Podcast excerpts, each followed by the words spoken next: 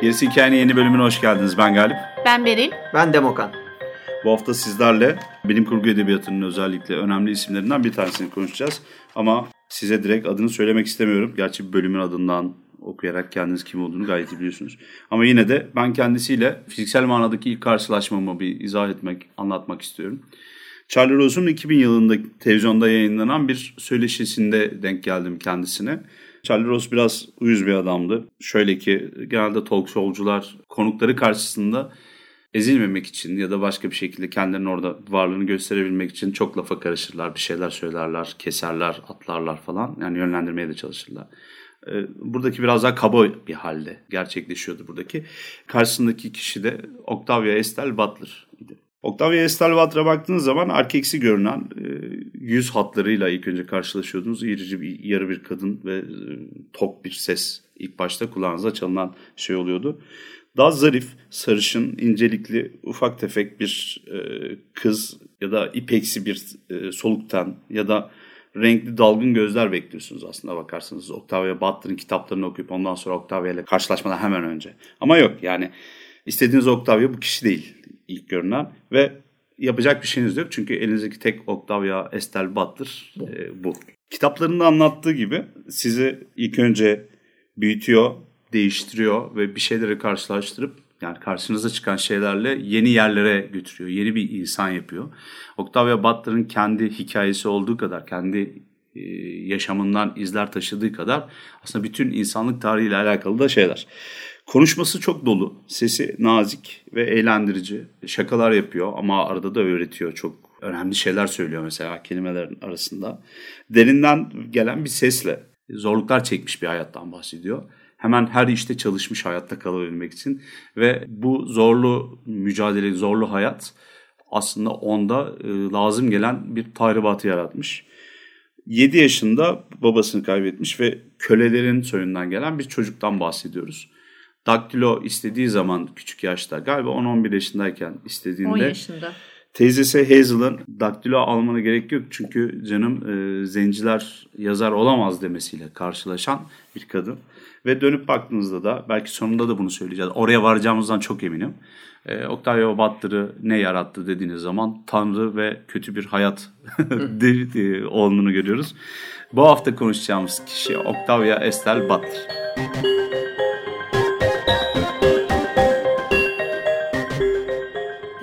Octavia E. Butler'ın hayatıyla başlayalım. Bu esnada da zaten eserlerini de konuşuruz. Evet.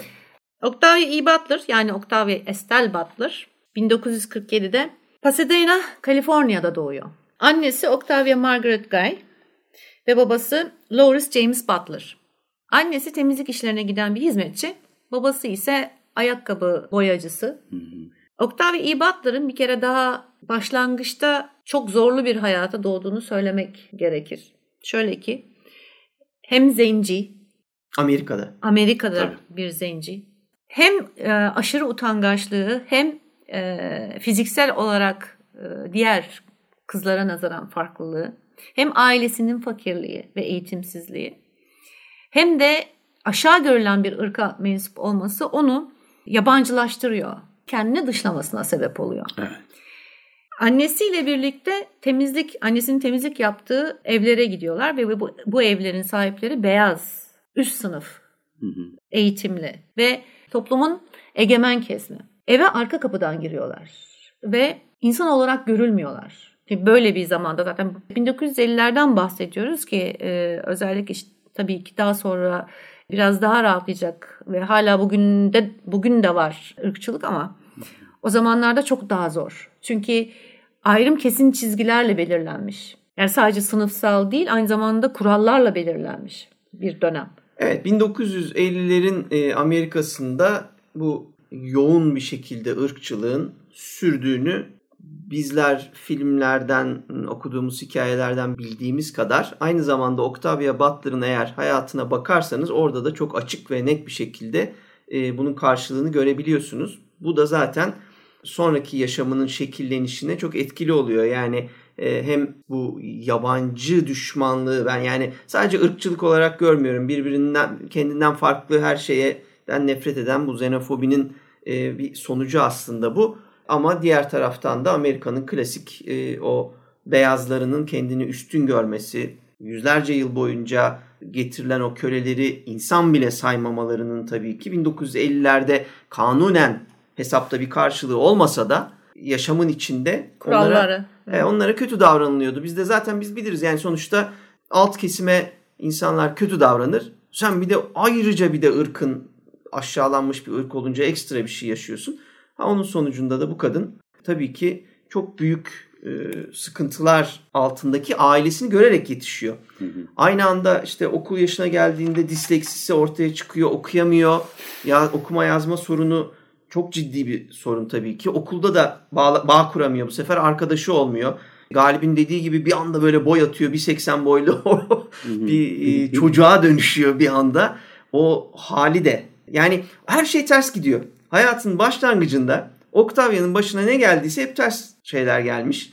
Aç bir ilaç e, doğup temizlikçilikte aşağılanıp annesinin aşağılandığını görüp babasını 7 yaşında kaybettiğinde yani çok her şey ters gidecek gibi görünüyor. Aslında belki hayatının sonraki bölümünde e, iyi şeylerle karşılaşması veya başına iyi şeyler gelmesi ve e, e, nispeten daha güzel bir hayat geçirmesi tamamen bu çocukluğunda yaşadığı yabancılaşma sayesinde liseye kadar, yani liseyi bitirene kadar e, bir kere demin de söylediğimiz gibi yani hem ırkı hem öğrenme zorluğu hem görünüşü yani e, şimdi bahsettiğimiz böyle çok alımlı bir genç kız değil. O yüzden sürekli kendinin aptal ve sakar olduğunu, yani aptal, sakar, çirkin yani kendini böyle yakıştırmalarda e, bulunmuş çocukken ve kendini sırf bu yüzden sosyal hayatın içine e, karışamadığı için zorbaların da tabii okul zorbalarının da hedefi olmuş. Evet. Ve bundan kaçmak için kendini kütüphaneye kapamış. Evet.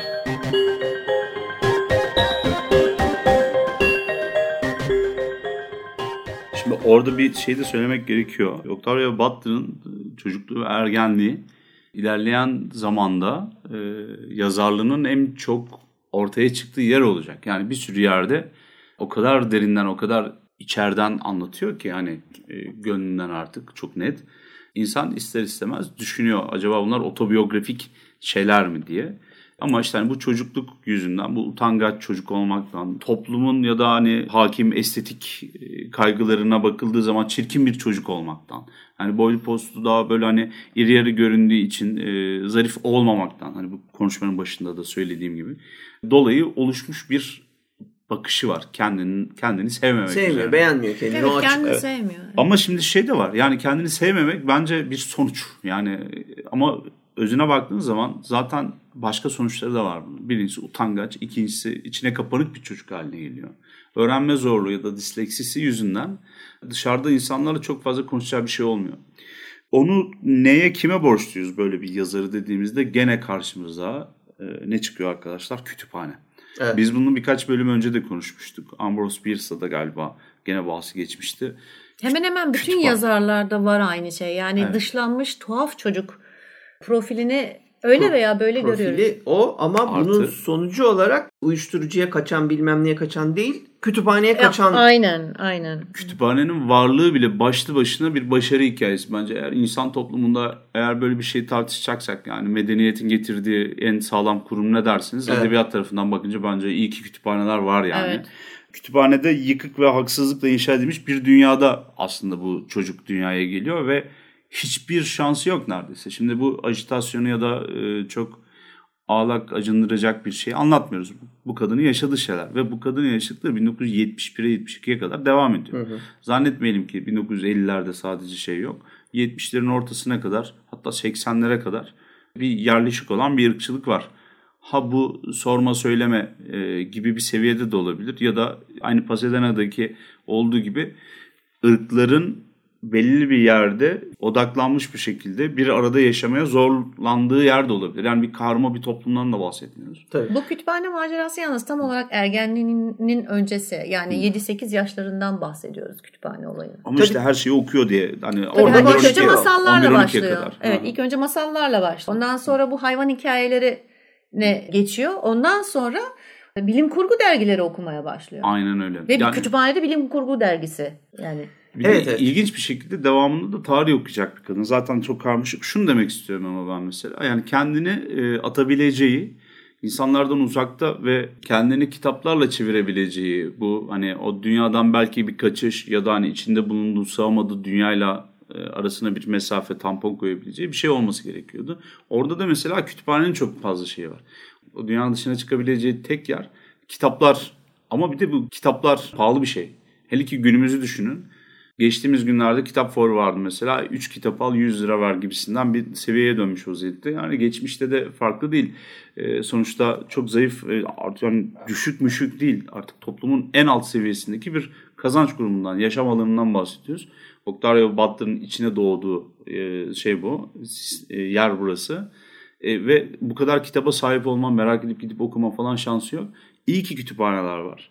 Kütüphanelerin üstünde durmak gerekiyor. Ücretsiz yani bilmiyorum bu iş korsanı savunmaya kadar gelecek mi ama bence kitap okumak bir insan hakkı gibi düşünülebilir. Evet bu söylediğin bizim için çok önemli. Bizim yani derken Türkiye için çok önemli. Bizde maalesef kütüphane kültürü daha hala e, doğru şekilde gelişmiş durumda değil. Yani kenarda köşede özel çabalarla kütüphaneler çok çok iyi kütüphane var. Devlet kütüphaneleri var filan ama onların kullanımı için bile doğru eğitim, yani kütüphane kullanmak için bile bir eğitim gerekir, bir anlayış Tabii. gerekir. Bunların hiçbiri verilmiyor bizde. Verilmediği zaman bu iş boşa gidiyor. Yani onlar orada öyle binalar duruyorlar. O resmi binalar gibi duruyor onlar. Öbür kütüphaneler kişisel çabalarla bir türlü hmm. görünür değiller. İnsanlar özel bir ya, çok büyük çaba sarf etmek zorunda e, kütüphaneyi bulmak için, keşfetmek hmm. için. Yani böyle e, olmayan reklamlar hani parası olmayan bir şeyin reklam yapma çabasından bahsediyoruz kütüphane mesela. Teşvik yok. Değil Hiçbir mi? şey yok yani teşvik yok, ilgi yok gibi bir durum var. İki tane şey var burada onunla ilgili. Galip'in söylediği o alt kesimde temizlikçilik yaparak hayatını e, kazanıp çocuğunu işte okula gönderen bir anneden bahsediyoruz. Aynı zamanda da 10 yaşında ben daktilo istiyorum deyince de ama ona daktilo alan bir anneden bahsediyoruz. Yine bütün yazar hikayelerimizin arkasında yani Amerikan kültüründe bir kere çok sağlam herkesin elini kolunu sallaya sallaya girebileceği kütüphaneler her yerde mevcut. Hı hı. Bu birinci güç. ikinci güç de aile desteği. Şimdi bir kere şöyle bir şey var. Ee, bu konuda hani tamam okey toplumumuz bu konuda eğitimli değil ama e, toplumumuzu eğitmek için bir mecra da mevcut değil. Çünkü en azından ben kendi tecrübemden söyleyeyim. Yurt dışında her ilçenin diyelim kendine ait kütüphanesi var. Ve ana kütüphaneye bağlı. Hı hı. Ana kütüphane diğer ilçe kütüphanelerini besliyor. Nasıl? Mesela ana kütüphaneye bir kitaptan 300 tane geliyor. Ana kütüphane kendisine iki tane ayırıyor. Geri kalanlarını il, ilçelere dağıtıyor. Hı hı. İlçedeki kütüphaneler Sadece birileri gelsin de hani benden kitap alsın diye beklemiyor. Kütüphanelerin kendine ait otobüsleri ve minibüsleri var.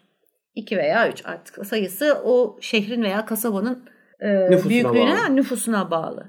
Her hafta belli bir gün, belli bir saatte ki geçtiği yerlerde ne zaman olacağına dair şeyleri de var. E, saatleri de var. Yani mesela diyelim ki Acıbadem'de şu saatte, Ümraniye'de bu saatte gibi. Geliyorlar 15 dakika duruyor. 15 dakika içinde sen giriyorsun ve büyük şeyler bunlar. Otobüslerden bahsediyoruz. Evet, evet. İçeri, içeride raflar var ve kitaplar var. Genel olarak tercih edilen şeyleri sen kendin de tabii ısmarlayabiliyorsun. Yani söyleyebiliyorsun gelecek hafta bana bunları getirebilir misin diye. Kütüphane kartın var. Orada bir tane şey e, okuyucusu var kartını. Kartını bastırıyorsun, alıyorsun kitaplarını. Vereceğin kitapları da geri veriyorsun. Bir hafta sonra Okuduğunu veriyorsun, okumadığını uzatıyorsun, okuyamadığını uzatıyorsun. Hı hı. Ama bu sürekli devam eden bir sirkülasyon.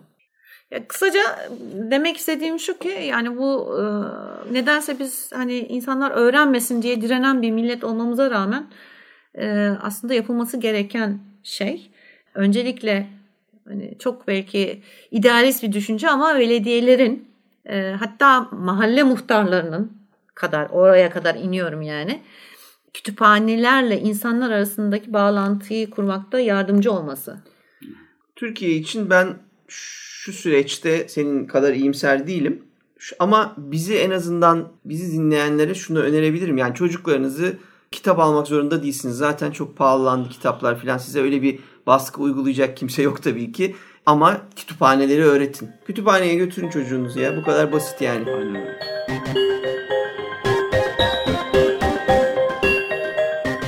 Şimdi burada bir iki tane soru var. Biraz Octavia'dan çıkacağız ama daha sonra o konuya tekrar döneriz. Birincisi Türkiye'de kütüphane kimler gidiyor? Türkiye'de e, kütüphaneye gidenlerin baktığınız zaman sosyopolitik durumuna. Öğrenci çalışmaya gidiyor. E, orta sınıftan insanlar onların çocukları gidiyorlar. Çok ilginç bir şey. Yani bunların kitap almaya ihtiyacı var yok falan kısmını da geçtim. Bu kültür bilinç yanlış bir sınıfta bence oturtulmuş vaziyette. Birincisi. Bunun da kökenine baktığınız zaman Türkiye'de kütüphaneler, kütüphanecilikle alakalı şimdi burada ahkam kesecek değilim ama kendi okuduğum kadarıyla ya da hani e, kişisel tecrübemden bakarak konuşuyorum. Halk evleriyle kütüphanelerin ya da halk evlerinin kütüphanelerinin e, revaçta olduğunu görüyoruz. Oradaki bir sürü eserlerin olduğunu görüyoruz. Ya da gene e, öğretmen okulları ve köy enstitülerinin yapısını görüyoruz. Düşük gelir e, sınıfına ulaşabilmek için ya da köylü sınıfa ulaşabilmek için. Bunlar kütüphaneler ya da halk evleri ya da hani bildiğiniz gibi hepimizin artık malumu okullarına, enstitülere de hani şey yaptılar. Köy enstitülerine falan çamur atıldı. Hepsi komünist yuvası olarak adlandırıldı bugüne gelene kadar. Politize edilmiş vaziyette gösterildi ve düşman addedildi. Bu nedenle de işte hani insanların özellikle toplumun her kesiminden insanın gidip de oturup e, bir kütüphanede bulunmak gibi ekstradan bir duygusu yoktu. Son 5-10 senedir bu böyle değil onu söyleyeyim size. Çünkü düşmanlaştırılan, yalnız bırakılan o kurumlar taş binalar. Devletin yani o tunçtan elinin bir e, şeyi gibi resmi gibi gösterilen hani düşmanlaştırılan evet. şey öğrenciler tarafından yeniden keşfedildi. Dershaneler gittikten sonra etüt merkezleri falan da hani tehlikeye girdi o politik savaş yüzünden. E, ve çocukların ders çalışacağı yerler kalmadı. Ben kendi yeğenlerimden biliyorum. Gerçekten üniversiteye hazırlanırken kütüphanelere kapanıyordu bu çocuklar. Ve bir kişi iki kişi değil. Çok ciddi bir şey.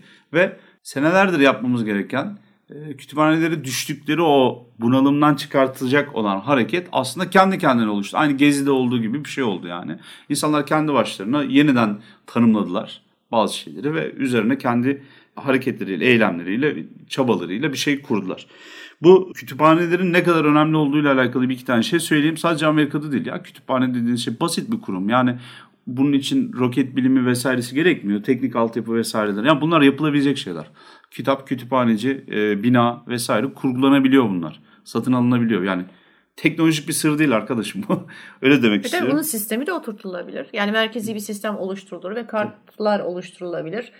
Yani ya da kimliğinin üzerine işlenir. Hani geçen gün zaten biliyorsun e, iyi devletten mes- gelen mesajla birlikte e, istediğin kütüphaneye kendine yakın kütüphaneleri görebilirsin ve e, oraya üye olabilirsin evet. ve gidebilirsin de. Aslında bunun birazcık da insanın bilinçlenmesiyle alakalı olduğunu düşünüyorum. Yani sen bilinçlenip eğer sana en yakın kütüphaneyi bulup oraya gidip yerini belirleyip içinde neler var neler yok şöyle bir gezdiğin zaman en azından ihtiyacın olduğu zaman gidip orayı kullanma ihtimalin daha fazla olur. Neye yani, ihtiyacın olduğunu da şey yapabiliyorsun. Ha benim şunu okumam lazım. Ben bu kitabı orada gördüm. Gideyim bakayım diyorsun. Yoksa bizler gibi e, insanlar kendilerine kütüphane kurmak zorunda kalıyorlar. İşte ha, tabii. Türk mitolojisiyle alakalı çift ciltlik kitabı Beril'le biz ayrı ayrı aldık mesela.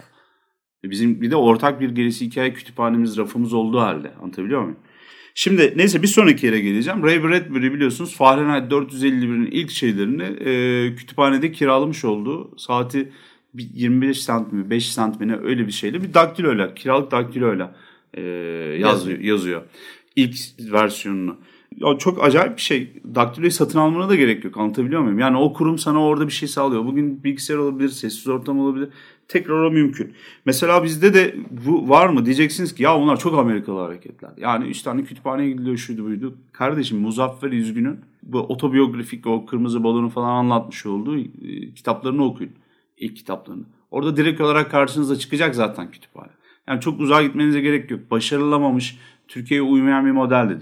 Tek sıkıntısı arası açılmış bence insanların ve tekrar o bağlantının sağlanması gerekiyor. Çocuklar çünkü hani o bağlantıyı, kütüphane bağlantısını ekstradan kuramıyorlar. belki bizlerin de yazar olarak teşvik etmemiz lazım. Evet. Ben Özgen Berkol Bilim Kurgu Kütüphanesi'nde iki buçuk senedir, üç senedir e, bilim kurgu filmleri gösteriyorum. Ve bu yüzden de çok gidip gelmişliğim var. Kütüphaneler gerçekten eşsiz yerler. Bir de desteklemek lazım. Bu sadece devletin yayın evlerinden e, kitapları almasıyla veya yayın evlerinin elindeki fazla kitapları kütüphanelere bağışlamasıyla olacak şey değil. Bizler kişi olarak da birey olarak da e, yeri geldiğinde kitaplarımızı bir sene bir nesil sonraya bırakmak yerine yani kendi mirasçılarımıza bırakmak yerine kütüphanelere bağışlayabiliriz ve böylelikle tek bir kişi değil pek çok kişi yararlanır. Evet yani sonuçta ama şu önemli kendimiz öğreneceğiz.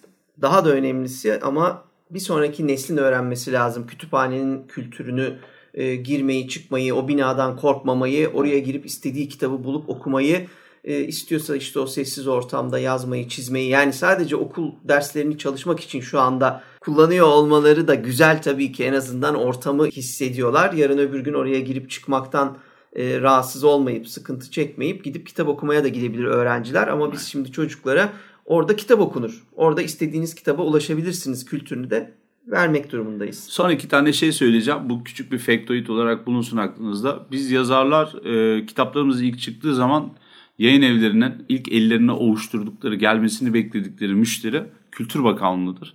Genelde listelere herkese alıyorlar ve e, Milli Kütüphane'ye girmeye her kitap hak kazanıyor. E, 200-300 tane direkt satın alınıyor peşin parayla. Evet. O yüzden yayıncılar bayılıyorlar buna. Bu kitaplar ülke çapında kütüphanelere dağıtılıyor. Bu birinci bilgi. Evet. İkincisi Türkiye'de çocuk kitapları ile alakalı çok ciddi bir sektör var. Eğer çocuk kitaplarının bazı kısımları yasaklanmış olsaydı çok ciddi bir çocuk kitabı mafyası olurdu. Öyle söyleyeyim size. Büyüklük gözünüzün önüne gelsin diye söylüyorum. Bunun kaçakçılığı olurdu yani o seviye. Velilere çocuk kitabını satın almak üzerine bir dayatma var. Evet. Ve o, o kitapları daha sonra da ortadan kaldırmak için de fellik fellik yer arıyor insanlar. Kime versem işte hani üstü çizilmiş kitaplar, üzerindeki yerleri boyanmış kitaplar bunların hepsi de gidiyorlar. Berlin dediği gibi e, sonraki nesillere kitap bırakmak, kitapları belki daha doğru kullanabilmek. E, bu gene o şeyin e, Rifkin'in 3. sanayi devrimi hikayesinde anlatmış olduğu bir şey vardı. Kolektif kullanmak demek oluyor. Aslında kütüphanenin vesaire yeniden keşfi olacak bu. Aklınızda olsun. Yakın zamanda aramızdan ayrılan çok sevdiğimiz insanlar oluyor. Hep karşımıza da geliyor. Ben sürekli olarak bit pazarına gidiyorum ve o bölgeyi de çok seviyorum. Geziyorum.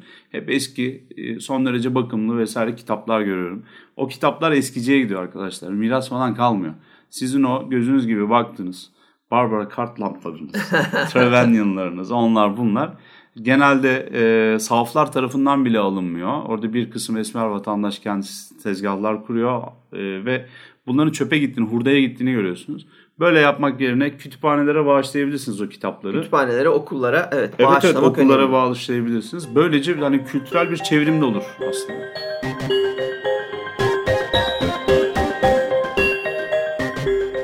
Yaşlardan itibaren e, kütüphaneye gitmeye başladı. Yani kendini kütüphaneye ve kitaplara e, verdi. Fakat sadece okumakla da kalmadı. Aynı zamanda ufak tefek notlar e, ve yazı notlar almaya, yazılar yazmaya başladı. E, Koca Pembe Defter adını verdiği bir defteri vardı ve buraya ilgisini çeken şeyleri, e, aklına gelen fikirleri yazmaya başladı. Bu da büyük ihtimalle kocaman pembe bir defterdi diye bunu da evet doğru. Kız defteri. Ee, evet aslında. İlk önce masallarla başlıyor. Sonra hayvan hikayeleri e, okuma, okumaya devam ediyor. Ardından da bilim kurgu dergilerine düşüyor ve ondan sonra da zaten e, onlardan e, bir daha ayrılamıyor. 10 yaşına geldiğinde annesinden bir daktilo istiyor. Demin de Demoka'nın dediği gibi e, anne hiçbir zaman işte biz paramız yok, fakiriz. Yani bizim gibi bir sınıf ne işi olur e, daktilo ile gibi bir şey asla söylemiyor. Ve kızının hem merakını hem yazma isteğini e, sürekli de destekliyor. Hem de okuma sevdasını evet. sürekli destekliyor ve ona bir Remington daktilo alıyor. Remington'un da silahtan daktiloya, iğneden ipliğe her şeyi yapıyor olması çok ilginç. anne kısmıyla alakalı bir şey ekleyeceğim. Ee, bakın ben bir sürü böyle anne gördüm. Kendi hayatımda da gördüm. Ee, tanıştım bu insanlarla. Bir kısmıyla da yakınımda. Yani dünyada da hep böyle olduğuna da mükerrer defa böyle hani tekrar tekrar şahit oldum. Bir çocuk doğduğu anda kötü bir hayatın içerisindeyse o insanlar çocuğu bir kurtarıcı bir umut olarak görüyorlar ve o umudun kendi çektiği dertleri yaşamaması için elinden geleni veriyorlar. Yani başka bir sınıf ya da hani başka bir kesim çocuğu geçiştirecekken o daktilo meselesi bir e, izzet nefis mücadelesine dönüyor. Bir varoluş problemi haline geliyor. O daktilo alınmazsa eve gitmeyi istemiyor anne gibi bir durum var. Yani ben kesinlikle aynı duyguyu bildiğim için, daha önceden gördüğüm için bu hissi e, şey yapabiliyorum. O karşılığı görebiliyorum. Ve çocuk kırmamak değil bu artık. Bu başka bir şey. Yani evet. o, o çocuğu itmek yani o, o dünyadan dışarıya itmek için yapılmış bir hamle işe de yarıyor. Şöyle bir de durum var. Bizim kültürümüzden bahsediyorum. Yani bu bizim anne babanın e, çocuğun yeteneği olduğu şeyi desteklemesi veya çocuğun gerçekten zevk aldığı, öğrenmek istediği veya e, sonrasında meslek edinmek istediği şeyi e, desteklemesi çok idealist bir düşünce bizim kültürümüzde. Genelde bizim kültürümüzde ne yazık ki e, çocuk anne veya babanın hayallerini yaşamak zorunda kalır. Veya olmadı e, bizim eğitim sistemimizde neresi düşerse orada okumak zorunda kalır. Daha da fenası bizde şu anda bir de şey var o iyice yorucu oluyor. Çocuğu hadi 6 kursa birden yazdırayım. Ya zaten yani evet, çocuğu yetenekli ha, zannetmek değil mi bu? Yani hayır çocuk yetenekli bile hayır, olsa. yetenek, yetenek empoze ediyor. Hayır evet. çocuk yetenekli bile olsa 6 ayrı kursa aynı zamanda okula bölündüğü zaman aileyle vakit geçirmesi gerektiğini düşünürsen, kendi başına vakit geçirmesi gerektiğini düşünürsen, bugün cep telefonuyla muhabbetini düşünürsen, hmm. televizyonla e, ilişkisini, arkadaşlarının doğum gününe yetişme çabasını filan derken e, bu çocuklar heba oluyorlar. Yani birazcık da bilinçli böyle biraz bakıp kontrol edip e, bu hareketi yapmakta fayda var. Çocuğun ilgi alanını tabii ki çocuğu destek olmak önemli ama kendi istediğin şimdi baskete de gitsin, piyano da çalsın, ondan sonra e, el işi de yapsın derken iş çok karışıyor. Ona dikkat etmek lazım. Bir de çocuk bu ya. Yani bu çocuğa ne vereceğimizle alakalı bilmiyorum. Hiçbirinin yani e, pedagojik bir eğitimi vesairesi yok. Anne baba olmak eğer ehliyete tabi olsaydı ben bunu 100 senedir söylüyorum galiba. Evet, evet. Emin olun e, dünya nüfusu da çok ilginç. 100 milyon falandık koca gezegende öyle söyleyeyim. Çünkü e, bu iş bilinerek planlanarak yapılan şey değil. Çoğu anne baba Tamamen da tecrübeyle. Öğreniyor yani Öğreniyor. aslında. Onlar da çocuktan farklı değil. Ama şey işte bir çocuğun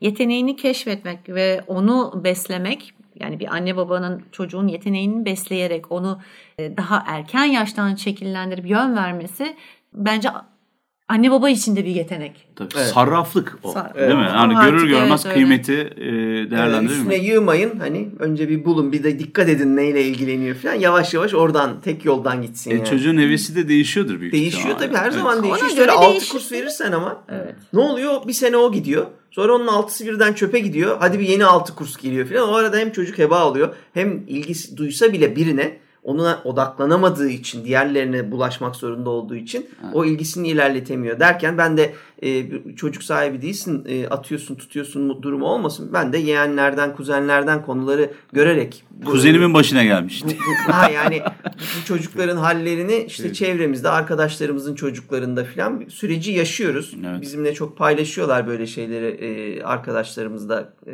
yeğenlerimiz, kuzenlerimiz de. Evet. Oradan e, görerek de bir yandan e, ahkam kesiyoruz. Yani çok boş e, bir muhabbet değil bu. Ama önümüzde güzel örnekler de var. Ee, yani çocuğun isteğine göre çocuğun istemesini bekleyen ve e, çocuk istediği zaman onu tam destekleyen e, anneler de var. Onu evet. da e, belirtmek lazım. Çok yakınımızda böyle bir anne var zaten. Evet.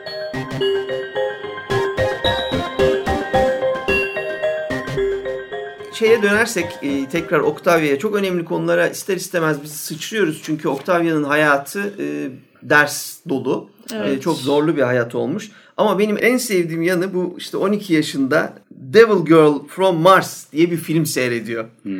e, ben filmi izlemedim ama e, bütün internet e, araştırmasında kendi şeyiyle de açıklamasıyla da genel olarak diğerlerinin bakışlarıyla da çok fena bir filmmiş anladığım kadarıyla. Çok kötüymüş ama e, önemli olan şey şu 12 yaşında böyle bir ayrım yapman tabii zor. Bunun ne kadar iyi ne kadar kötü olduğunu ama Octavia Devil Girl from Mars'ı izliyor ve diyor ki ben bundan daha iyi yazarım ya. Ve eğer birileri bu hikayeyi yazmaktan para kazanıyorsa ben daha iyisini yazar, daha çok para kazanırım diyerek hmm Çok idealist bak 12 yaşında çok etkileyici bir anda o utangaçlığına, o kendinden mutsuzluğuna yakışmayan yani hani şey ironi yaparak söylüyorum bunu ona o hiç ondan beklenmeyecek bir e, iç dünya, bir bakış açısıyla ciddi olarak profesyonel yazar olmaya karar veriyor. Ki bu e, zaten bu filme e, işte ben daha iyisini yazar, yazarım diyerek başladığı o notlar, o kısa kısa hikayeler daha sonra aslında ilk serisinin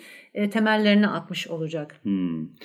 Bu filmle alakalı ekstra bir şey yok. Aslında baktığı zaman o bir aydınlanma gibi de değil. Yani bir çocuk her şeyi söyleyebiliyor. Benim düşüncem o. Ama oturup yazıyor olması, niyet ediyor olması, bu konuya eğilmesi önemli. Çünkü e, daha sonraki eğitiminde de e, bunun şeylerini görüyorsunuz. Yazmayı bırakmamız, yazmak için başka işlerde çalışmasını görüyorsunuz. Ee, buradaki en önemli e, nokta şu aslında hem e, zaten biliyorsunuz küçüklükten beri bir kendine güvensizliği var. Yani hem fiziksel olarak hem içinde bulunduğu sosyal çevre olarak kendine zaten güvenini çok ince bağlarla tutuyor. Buna rağmen teyzesi ona zenciler yazar olamaz boşuna uğraşma demesine rağmen vazgeçmiyor. Buradan yazmayı ne kadar çok istediğini ve bu yola baş koyduğunu anlayabiliriz. Hı hı. Okulda da hikayeler yazıyor ve fen öğretmeninden yazdığı hikayeyi dergiye göndermesini istiyor. Yani bu kadar da aslında şey İnatçı diyebiliriz İnatçı. Değil mi? Yani bir de ileri atılıyor. Yani normalde aslında hiç adım atmayan bir çocuk evet. bu konuda iş, bu konuda adım atıyor. Bir de tabii dergiyi mergiyi biliyor. Yani dergiye göndermek bir cesaret ama dergiden haberdar olmak da başka bir şey. O ara herkes dergi seviyor ama. Ya hani... işte para kazanılıyor ya dergilerden. Bu evet. çok önemli işte. Bak evet. yine burada bizim daha önce de çok değindiğimiz ya. o konuya geliyor mesele. İşte kütüphaneyi bilmiyoruz, kütüphaneye gitmiyoruz dergiler para kazandırmıyor. Sizi sömürmekten başka bir şey çoğunlukla yapmıyor. E ne yapıyoruz o zaman? Dergilere bir şey yollamak istemiyoruz. Bir de vaat etmiyorlar bunu biliyor musun Demokan? Yani adamlar dese ki kardeşim yani olmuyor falan ama vaatleri arasında sömürmek var net. Yani para evet, vermemeyi evet. bir başarı şeyi gibi Sen, alnına yazıyorlar neredeyse. Bazı Efsane. ciddi dergiler muhakkak ki veriyor. Yani bizde hiç yok diyemeyiz ona. Var. E, telif e, telif veren e, dergiler var. Hatta bu yüzden kapananlar da var. Yani evet artık para, şey finansal olarak kendilerini destekleyemiyorlar çünkü bu işi doğru düzgün yapıyorlar. Ama şu da var. Ne olursa olsun sadece dergiler değil, kitaplar da aynı durumda. Yani bizim ülkemizde yazar olup da hani yazarlıkla hayatını idame ettiren, para kazanan çok az yani çok elit bir kısım vardır. Evet oysa Octavia işte bu heyecanın sonunda 18 yaşında ilk öyküsünü yayınlatıp 15 dolar parasını kazanınca olay zaten e, başlıyor yoluna girmeye. Bir de üniversitede daha ilk senesi Hı. ve e, okul içinde yapılan bir yarışma. Hı hı. E, bunu da eklemek isterim. Bu da önemli bir nokta. Bu bizde mesela yok ama yurt dışında hemen hemen her okulda var. İster e, okul dışı sponsorlu olsun yani destekli olsun veya okul içi destekli olsun e, çocukları yeteneklerini göstermeye itiyorlar, kullanmaya itiyorlar. Yani hmm. bunun için bir ödül var ve sen kendi yeteneğini en azından icra edebiliyorsun. Ve bütün bu bahsettiklerimiz hala 1960'lar Amerika'sında. Evet, evet. yani daha oraya gelemedik yani evet. düşünün. Ee, bizde de oluyor bu ödüllü yarışmalar ama bu şekilde değil. Yani Hayır, herhangi bir teşvik değil, iç, evet. içermiyor. Okulda zaten paralı bir şey olmuyor. Bu kısımda şeyi de ayrıca değerlendirmek lazım. 15 dolarla ev geçindirmiyor Octavia. Bak şöyle yani, bir şey örnek vereyim ben. E, ben okurken okuduğum dönem içinde 3 tane yarışma vardı. Hı. Okulun şey yaptığı yani Hı. okulun İngiltere'de. İngiltere'de. Hı. Okulun e, öğrencilerine sunduğu 3 tane yarışma vardı. Üçüne de katıldım. Hı. Bir tanesinde bir zaten birinci geldim. Ondan sonra bir tanesinde ülke çapında yani ülkedeki e, okul sayısıyla yani 45 okul içinden işte ilk işte ne kadar öğrenci varsa ilk 30 öğrencinin içine girdim. Bir tanesinde de katılmadım. Yani o kendi isteğimle katılmadım. Çünkü geç kalmıştım yetiştiremiyordum. Ama yani düşünebiliyor musunuz? E, bu sadece bir sene içinde karşılaştığınız. Evet. Yani ben iki sene okudum ama hı hı. bir sene içinde üç tane yarışmayla karşılaşıyorsunuz? Ben lisede hiç görmedim. Ee, ortaokulda da bir tane galiba ilçe milli eğitimin e, düzenlediği bir yarışma vardı. Bir de kendi çıkarttığımız bir dergi. Orada bir yerlerde bir ödüller aldım. Hiç zaten yoktu ki. Daha sonra var mıydı hiç? Oraya gelene kadar benim bunlardan haberim bile olmadı. Çünkü benim edebiyat öğretmenlerim ya bu çocuk yazamıyor zaten. Bunu bir kere zaten edebiyattan alın yanaştırmayın bile diyen işte hani iyi işte öyle hani iyi çocuk filan ama hani e, yeteneği yok yeteneği mu yeteneksiz? hiç yok e, diye anneme e, dil döken hocalarım oldu benim. O yüzden yani e, tam bir biz... insan sarrafı. bir de değil. Evet. Yani gerçekten okulda bizim okullarda da yani kolejde okudum ben. Çok iyi edebiyat hocalarımız vardı. Benim arkadaşlarım çok iyi edebiyat hocalarına denk geldi. Ben hiçbirine denk gelemedim maalesef. Ben e, en kötülerine denk geldim açıkça söyleyebilirim yani hani. Onların bahsettiği edebiyatla senin işte edebiyat anlaşımın edebiyat. ha, büyük ihtimalle o uyuşmadı. Ama şunu da söyleyeyim Türkiye'de e, bu tarz yarışmalar yapılıyor. Ben kolejlerde olduğunu biliyorum. Ben liselerde teknik lise çıkıştım ben. Ve benim de teknik lise okuma sebebim de Berlin biraz önce söylediği gibi. Yani ailelerimizin hayalleri. Onu da geçtim. Anne babamızın sağdan soldan duyduğu şeylerin hayallerini yaşıyoruz biz. Geleceğin mesleği bilgisayar mühendisliği olacak diye gittik bilgisayar okuduk mesela biz. Ben, ben bir sürü mühendis tanıyorum vallahi hepsi çok iyi yazıyor. ben o konuda şanslıyım çünkü ben çocuktan itibaren o desteği gördüm. Yani şöyle babam bana kitap okuma alışkanlığını kazandırdı ve sürekli ilgimi taze tutacak e, yollar aradı. Yani hem hem kitaplar aldı hem de ilgimi besleyecek şeyler de hmm. almaya çalıştı veya göstermeye çalıştı. Annem e, yetenekli olduğum şeyi buldu. O da tasarımdı. E, hmm. destekledi. Gene babam daha sonra işte bunun için ya yani okumam için bu konuda eğitim görmem için destekledi. Yani hmm. ben ailemden o desteği gördüm. Zaten işte bakın e, bu zaten bizim teoriyi de başta söylediğimiz neyse hipotezimizi de e, kanıtlıyor. Diğer e, yazarlarda da görünen şey bizim de neredeyse hepimiz ailesi tarafından bu konuda e, köstek görmemiş, destek görmüş insanlarız. Yani aşağı yukarı yani sonuçta e, oku, okuma şansını elinden kimse Tabii. almadı bizim. Tabii. Evet, yani evet. ama ben orada bir şey vereceğim. E, biraz gereksiz bir bilgi olacak ama bende mesela çizgi roman okuma alışkanlığını yaratan şey babamın abimin çizgi roman okumasına sinir olmasıydı. Öyle söyleyeyim. çizgi romanların sobada yakıldığı bir evden geldim ben ve gizli gizli okurken çok dev bir e, aşk geliştirdik. Türkiye'deki çoğu çizgi romancının kültüründen daha fazlasına sahip olabilirim bu konuda. Ya evet. mesela güzel bir e, örnek vereyim. Abim daha fenadır bu arada. Abim benden daha iyidir. mesela hani benim tasarımcı olmamda evet annemin babamın çok büyük desteği var ama benim yazar olmamda benim eşimin çok büyük desteği vardır. Tabii. Yani evet. arkadaşlarım ama en büyük destek e, eşimden geldi. E, yani ilk başından bugüne kadar her zaman destekledi. Her zaman e, ne yapmak istiyorsam, neye ilgi duyuyorsam muhakkak bir yolunu bulup onu sağlamaya çalışır. O yüzden yani bu konuda ben çok ama çok şanslıyım. Bir de tabii kendi e, sevgili ortaklarım da var. Onu da es biz sağ ol da biz zaten bizim Nevzat'a gerisi hikaye olarak da sonuçta bizim temel sponsorlarımızdan biri yani. Nevzat. Aynı zamanda Bizi çok iyi bir kameramandır. Ha, evet. Ay, bütün yayınları şey canlı yayınlarımızı e, şeylerde e, dışarıda yaptığımız şeylerde ben, panellerde hepsinin arkasında e, Nevzat var. Şimdi tabii biz bu kadar kendi e, otobiyografik kısımlarımıza da girip çıktık hikayelerimizden anlattık ama, ama bu güzel uzaklaşmıyoruz. bunlar. Güzel Yok örnekler. yine uzaklaşmıyoruz. Octavia Butler'ı da daha sonradan e, bilim kurgu yazmaya sevk eden de gene aynı şekilde bir yazar meslektaşı. E, 6 haftalık galiba bir bilim kurgu kursuna devam etmesini evet. kolejden sonra özellikle söylüyor. Harlan Ellison. Aynen Harlan öyle. Ellison. Ve büyüklerdendir Harlan Bey de. Ve yani arkadaşlar aile desteği düşününce aile desteği deyince benim aklıma direkt şey geliyor. Eşlerden bahsettin, Nevzat'tan bahsettin sen. Tammy geliyor. Tammy King geliyor mesela. Ee, yani Stephen King'i Stephen King yapan kişi. Kimse evet. kusura bakmasın. Kendisi evet, değil. Tabii. Tammy King'dir. Sadece yani çöp kutusunda Carrie'nin draftını buldum okuyayım falan. Bunlar çok başarılı hikayeleri. Emin ol Tammy King orada başında durup editörlük yapmasaydı ya da hani e, belki Kendisi de çaktırmadan doğru yönlendirmeseydi mesela olmazdı. Stephen King de Kendisi de iyi bir yazar evet, ama evet. kendi şeyini bırakıyor. Evet. Stephen King bir pulp yazarı. Tamam Ucuz edebiyat yazarı. Tammy King ile karşılaştıktan sonra Stephen King oluyor. Mesela onun adını koyalım artık. Edebiyatı eşinden öğreniyor tabii haliyle. Evet. Yani e, o yatsınacak bir şey değil. Ama bunlar tabii başlangıçta böyle değildi. Sorunluydu. Daha sonradan zaman içerisinde doğru insanlarla ya da kendisine destek olacak insanlarla karşılaşmalara evrildi hayatı gibi görüyorum ben. Octavia Butler'da bu paralellik var. Evet.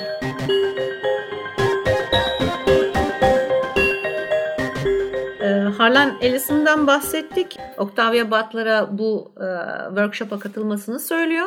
6 haftalık bir workshop bu.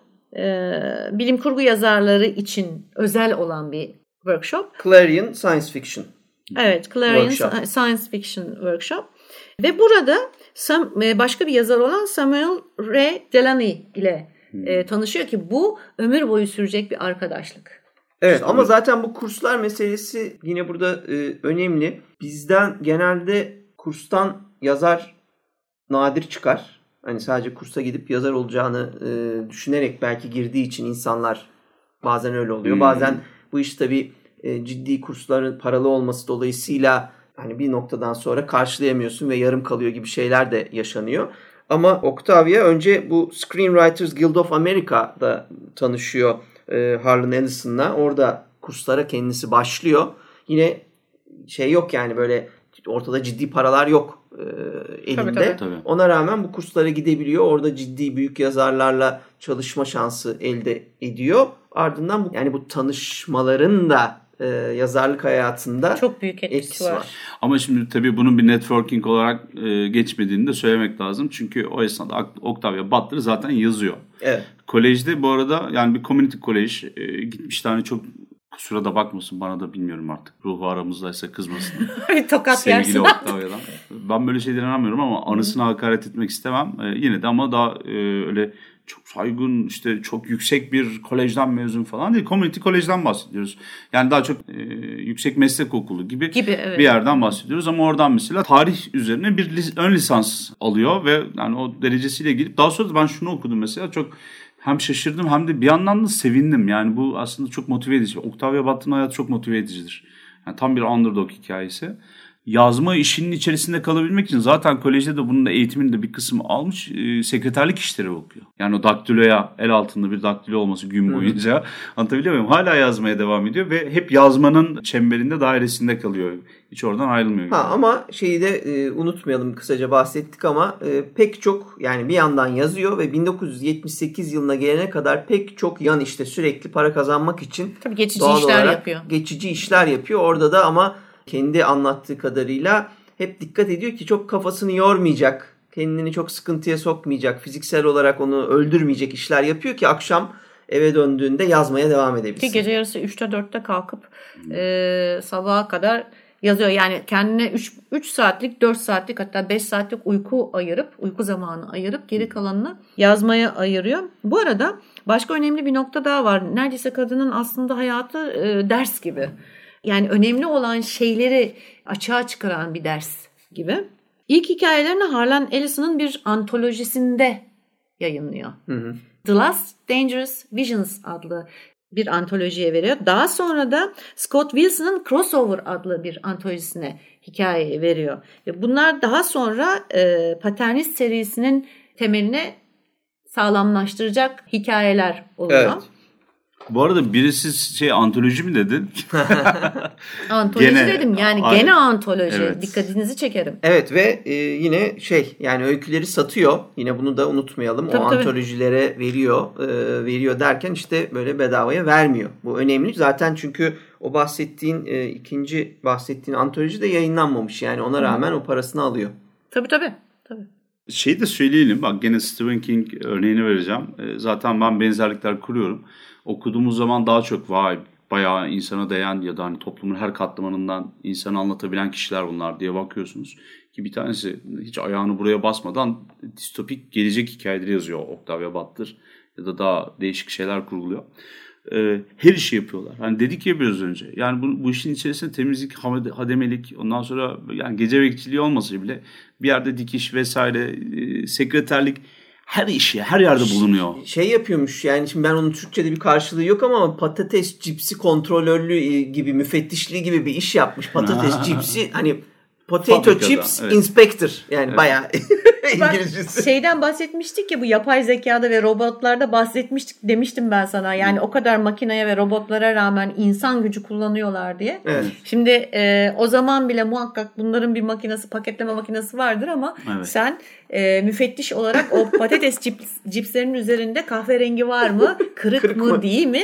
Bunları kontrol etmek durumundasın. Yani biz bunlarla şaka yapıyoruz ama gerçekten yani insanın yapabileceği pek çok iş var ve bundan para kazanıp ev geçindirebileceği pek çok iş var. Yeter ki sen bunu küçümseme. Yeter ki çalışmayı Evet. kendi istediğin bir şeyi yapabilmek için Evet. e, bazen bazı şeylere katlanmak zorundasın ki bu aslında Octavia Butler'ın e, en temel temalarından bir tanesidir. Ve her zaman olduğu gibi sohbetimiz yine uzadı uzadı. Octavia Butler ve onun hayatını yazmaya girişirken yaşadıklarını, ilk gençliğini konuşurken bu bölümün de sonuna geldik. Gelecek hafta kaldığımız yerden Octavia Estelle Butler'ı anlatmaya devam edeceğiz. Görüşmek üzere.